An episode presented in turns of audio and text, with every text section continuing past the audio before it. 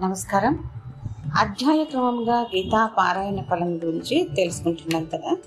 ఇవాళ చతుర్థ అధ్యాయ ఫలం ఏమిటో తెలుసుకుందాం.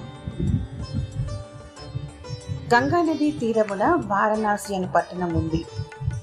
అందులో విశ్వనాథుని దేవాలయమున భరతుడైన మహనీయుడు భక్తి శ్రద్ధలతో నిత్యము గీత నాలుగో అధ్యాయము పారాయణం చేయుచుండేటివారు.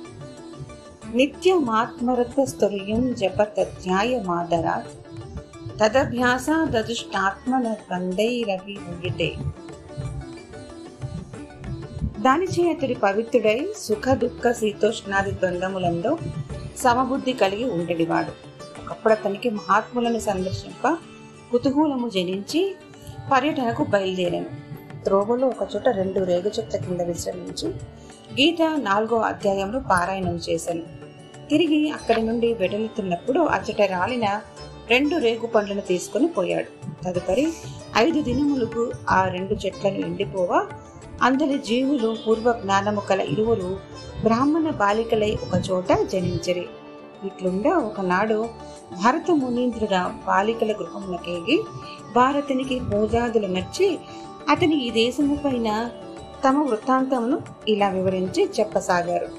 మహాత్మా పూర్వము గోదావరి తీరమున చిన్న పాపమును తీర్థ స్థలమున సత్యతపుడను యోగి పుంగవుడు ఘోర తపము చేయుచున్నాడు. అతని తపస్సు చే తన పదవికి ఏమైనా భంగం కలుగుతుందేమో అని తలచి ఇంద్రుడు అతనికి అంతరాయము కల్పించి చేయాలనుకుని అప్సరసుల మగు మా ఇద్దరిని అక్కడికి పంపాను. ఇంద్రుని ఆజ్ఞానుసారము మేము మునుంద్రుని చెంతకు వెళ్ళి సుమధురముగా నృత్య గానాదులు చేయుచున్నాం. రాణించి అతడు కోపోద్దీపుడై గంగా తీరమున రెండు రేగు చెట్లై జన్మించులాగా మమ్మల్ని శపించారు.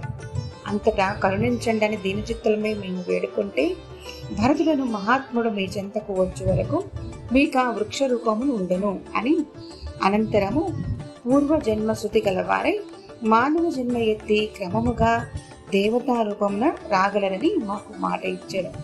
మహాత్మ ఈ విధముగా శాపవశమున రేగు చెట్లుగా నిన్న మా పూర్వము తాము దయచేసి గీతా చతుర్థాయమును పారాయణ చేశారు.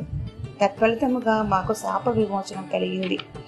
ఘోర సంసారము నుండి మమ్ములను తరింపచేసిన మహనీయులకు తమకు ఇవే మా నమో వాక్యాయ నమస్కారములని తెలుపుచు ఆ బాలికలు ఇరువురు తమ భక్త్యాంజలిని ఆ మునీంద్రుని కర్పించి అప్పటి నుండి తామును కూడా గీతా చతుర్థాయము నిత్యము ఆదరముతో జపించుచు సుఖముగా ఉండిరి.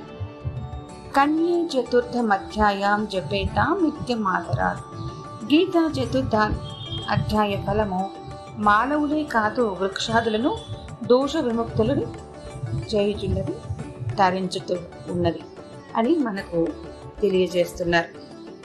అమోఘమైనటువంటి గీతా పారాయణ క్రమంలో గీత మకరందంలో మనకు తెలియజేసినటువంటి ఇటువంటి విషయాలు అమూల్యమైనవి. వింటూ వినిపిస్తూ ఉండండి.